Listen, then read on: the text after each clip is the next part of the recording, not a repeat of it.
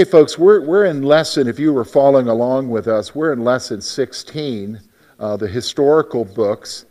And if you are wanting to catch up, you can go to our church website at curwensvillechristian.org. Simply right there on the front page, you'll see like a scene from Palestine. You can click on that, and uh, that will allow you to go to all of our lessons and lesson sheets. So let's talk about the historical books and the book of Ruth today. So, first of all, what we're going to look at is the nature of the book. So, before we even get to talking about Ruth, let's talk about the nature of the book of Ruth. There are different types of books in the uh, Old Testament, and you need to understand that. So, the first thing we're going to see is this that historical books, these are books like Joshua, Judges, now we're in Ruth, 1st, 2nd Samuel, 1st, 2nd Kings, 1st, 2nd Chronicles, Nehemiah. They're known as narratives or what we would call stories. Okay? They're known as narratives. So you need to understand that.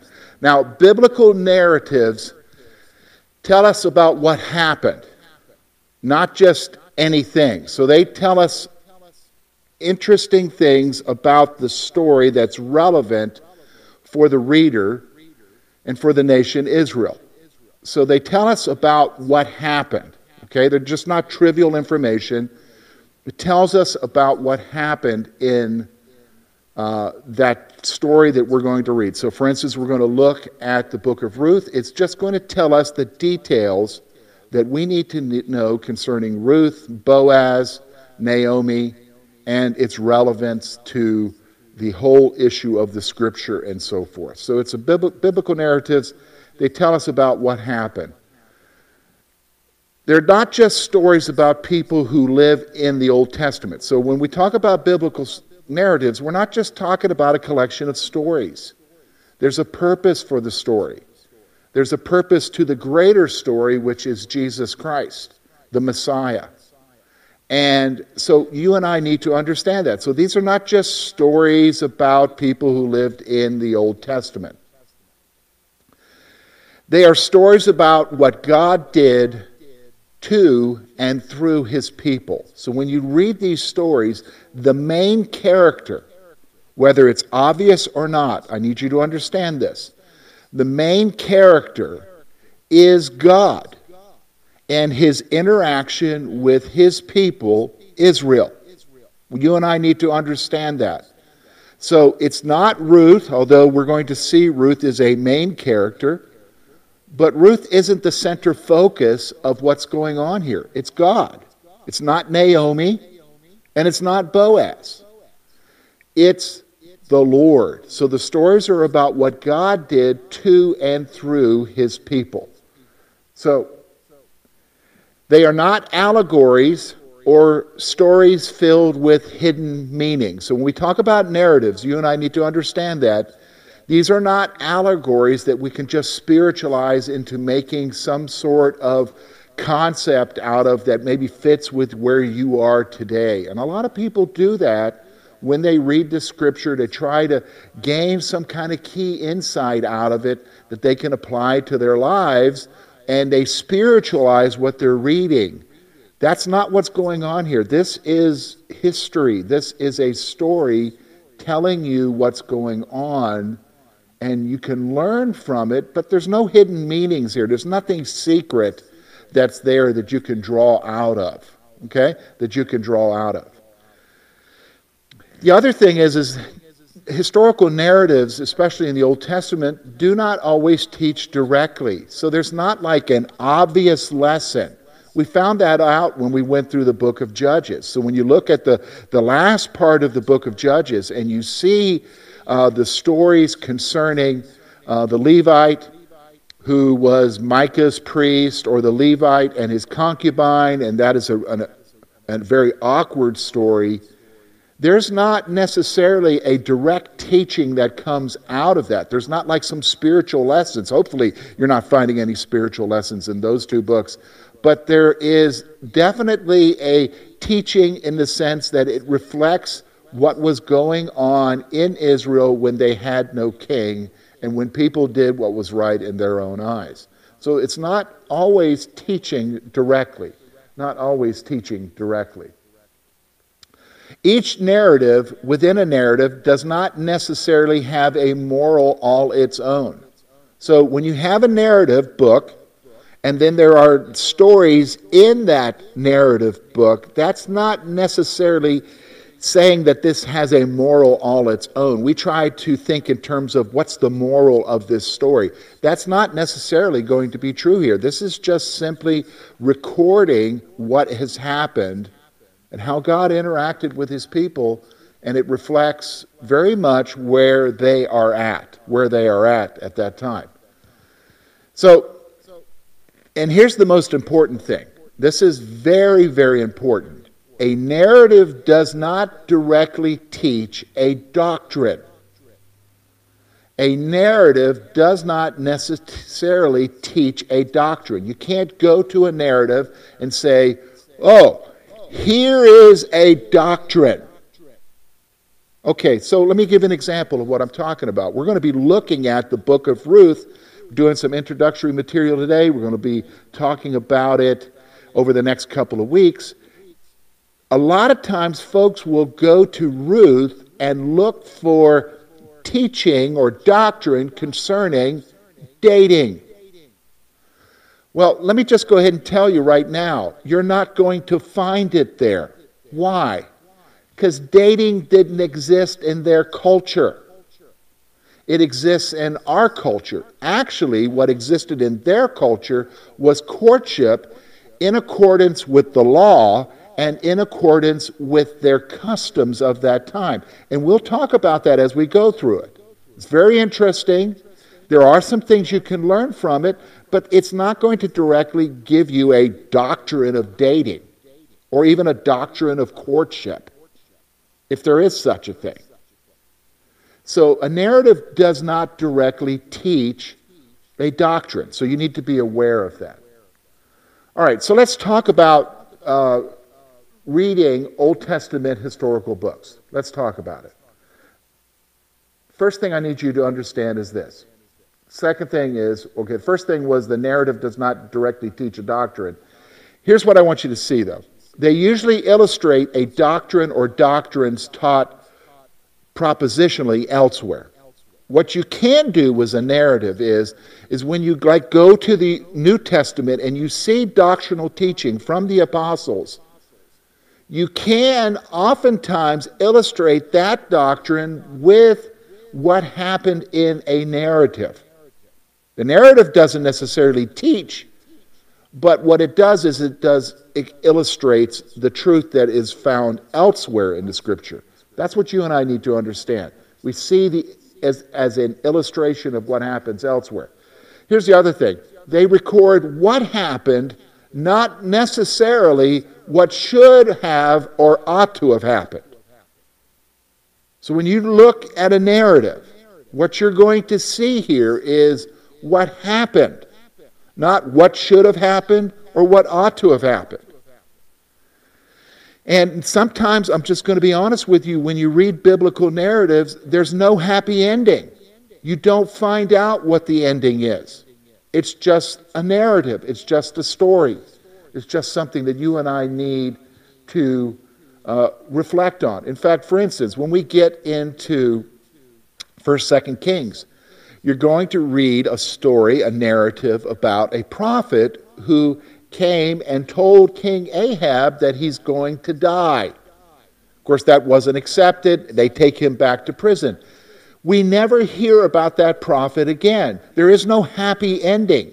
We don't know if he got released when King Ahab got, was killed, or maybe they killed him because he did prophesy that King Ahab was going to die. We don't know that. That's not the point of the narrative. The narrative is simply pointing out that God told King Ahab through a prophet that he was going to die. So, this is what I'm, I'm trying to tell you. When we talk about narratives, it just records what happens, not necessarily what should have or ought to have happened.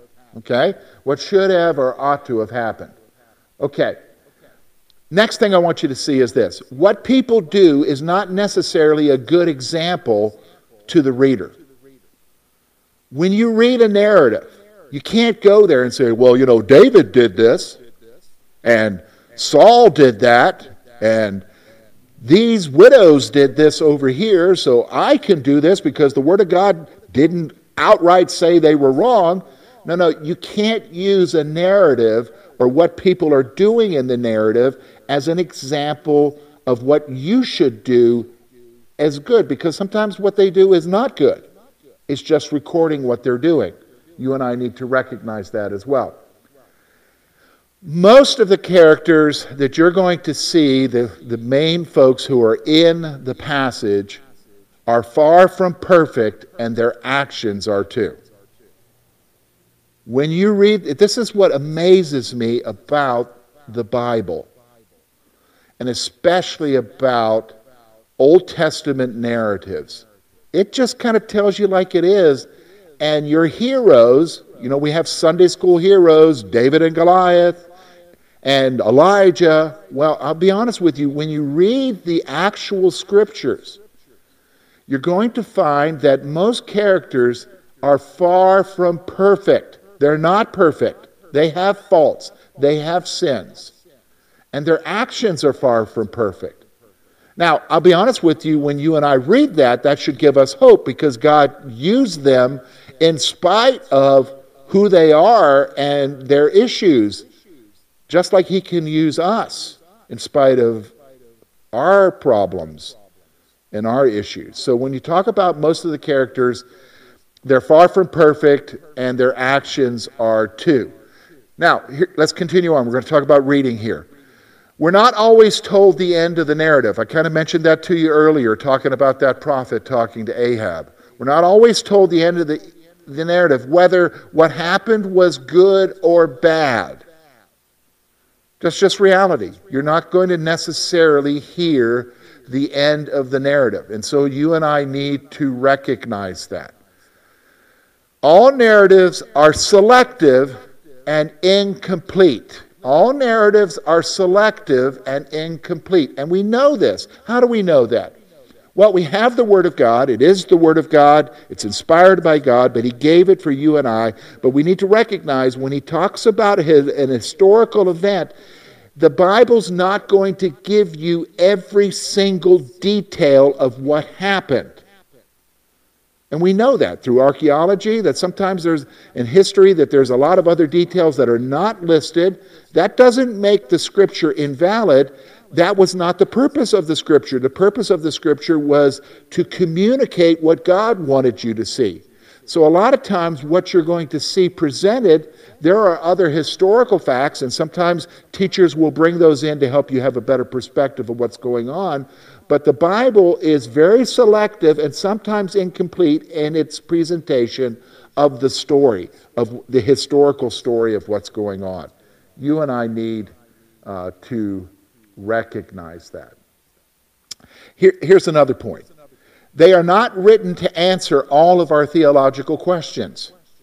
When you read a historical narrative in the Old Testament, you are not going there to answer theological questions. That's not the point of the historical narrative. It's not going to necessarily answer any of them. So I just need you to be aware of that. Here's the next thing I want you to recognize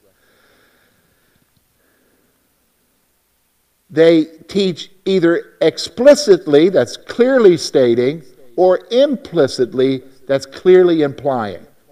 So if there's something the historical narrative is trying to communicate to you, it is going to do it explicitly. It's either going to be out there very clearly for you to see, or it's going to be implicit. Implicit, so it's clearly implied. Clearly implied. So we're going to see that as well. Implicit does not mean secret. So I need to just flat out tell you sometimes you'll see guys on the TV and they'll say to you, Well, we found a hidden thing in the Bible. Folks, this scripture has been around for more than 2,000 years. There is nothing new under the sun. There is no new meaning. Don't need to put it through a computer. it's going to be right there for you to see. It's obvious. So when you talk about an implicit teaching, we're not talking about secret teaching. We're talking about that which is implied through the passage for you and I to see as we read the historical narratives. Okay? And then let's go on.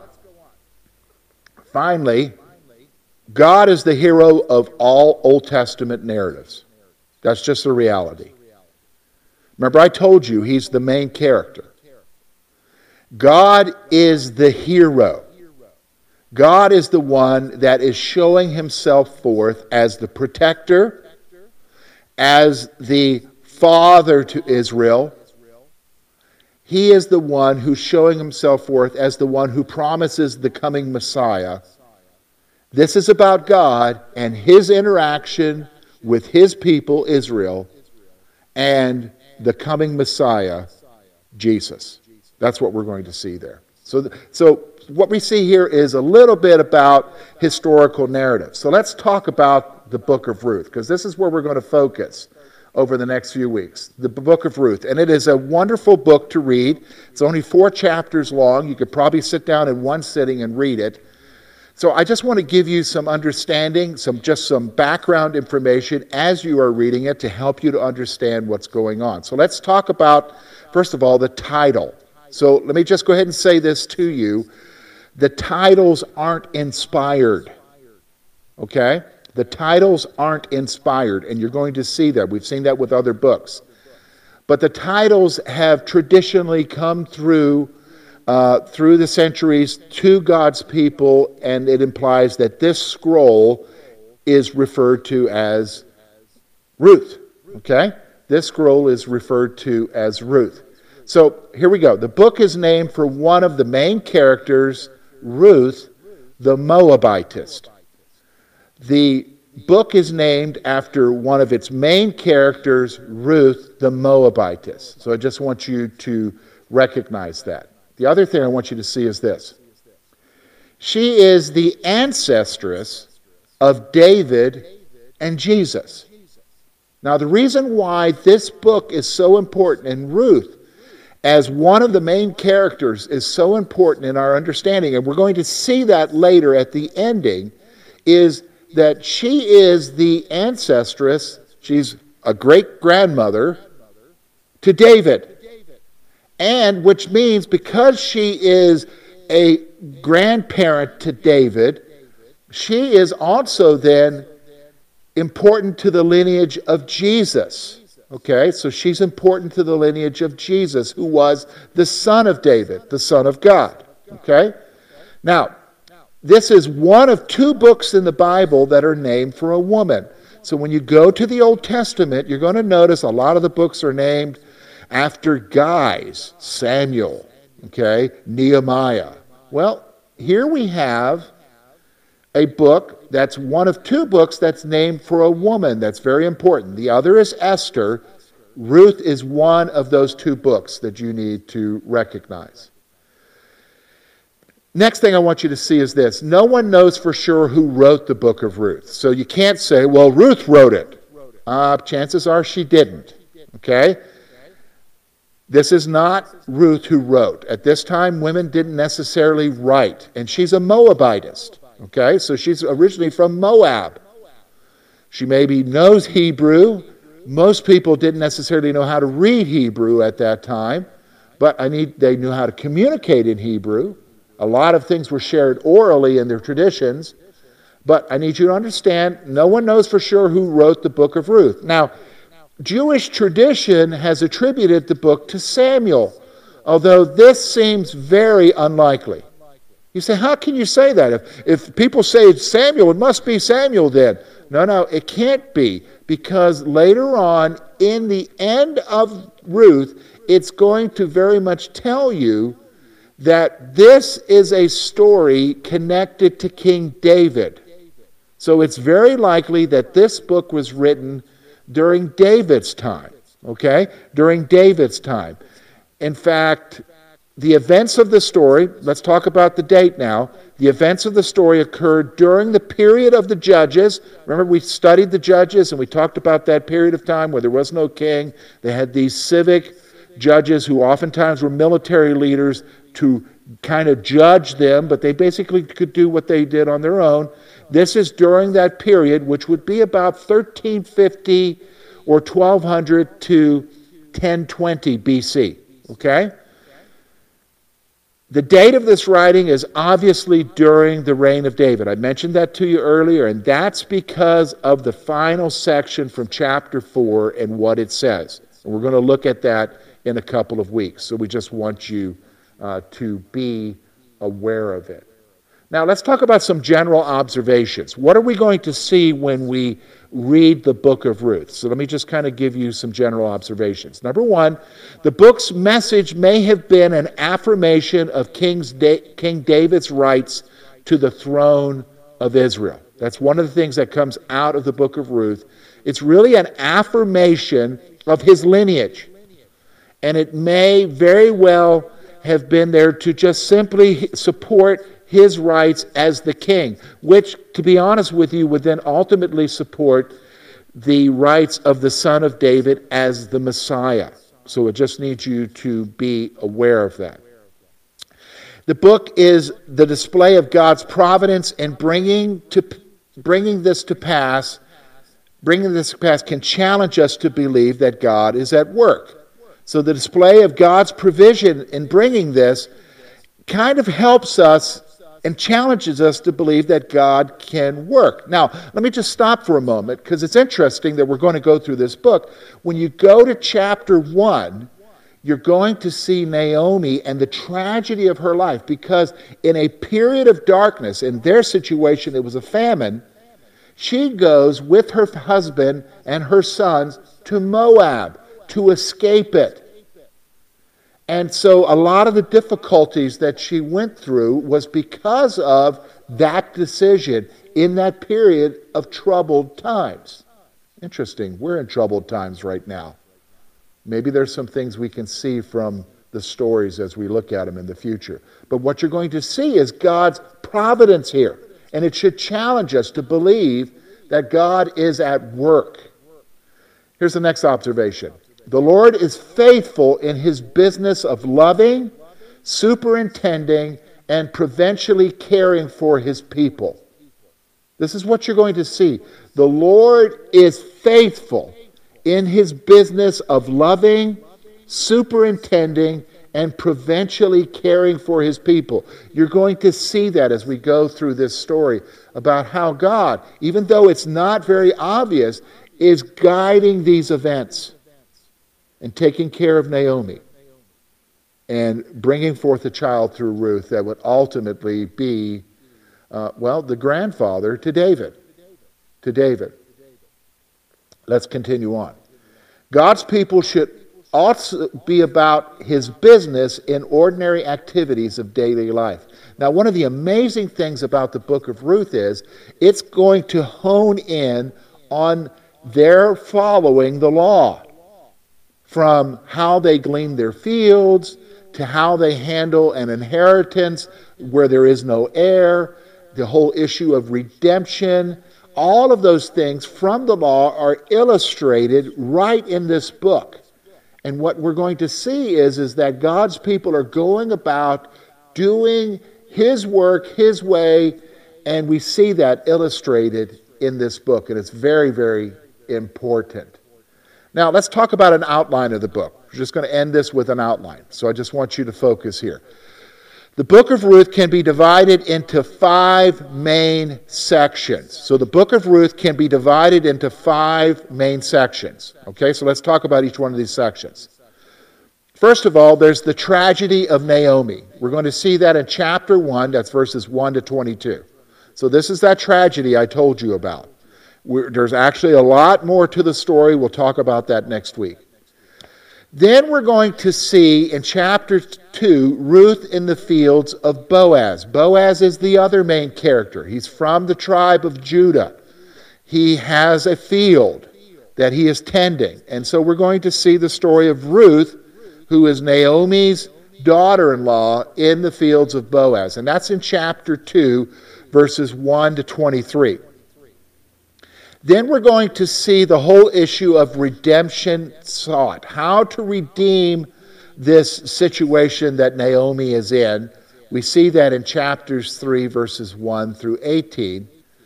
We see then the redemption experience. We, we see Boaz going the extra mile here to redeem him as the kinsman redeemer. We see that in chapter 4, verses 1 through 16. And then ultimately, a child being born to Naomi through Ruth. And again, that is through the law. I'll explain that when we get there. We see that in chapter 4, verses 1 through 16. And then finally, because this is where we see that Samuel could not have written this book, we're going to see the lineage of David, and we're going to see that explained in chapter 4, verses 17 through 22. So, this is what we're looking at here is the outline today. Next week, we're going to plow right into chapter 1, look at some information there, possibly get into chapter 2. And so I want you to uh, uh, recognize that this is going to be a very good book for us to go through right now.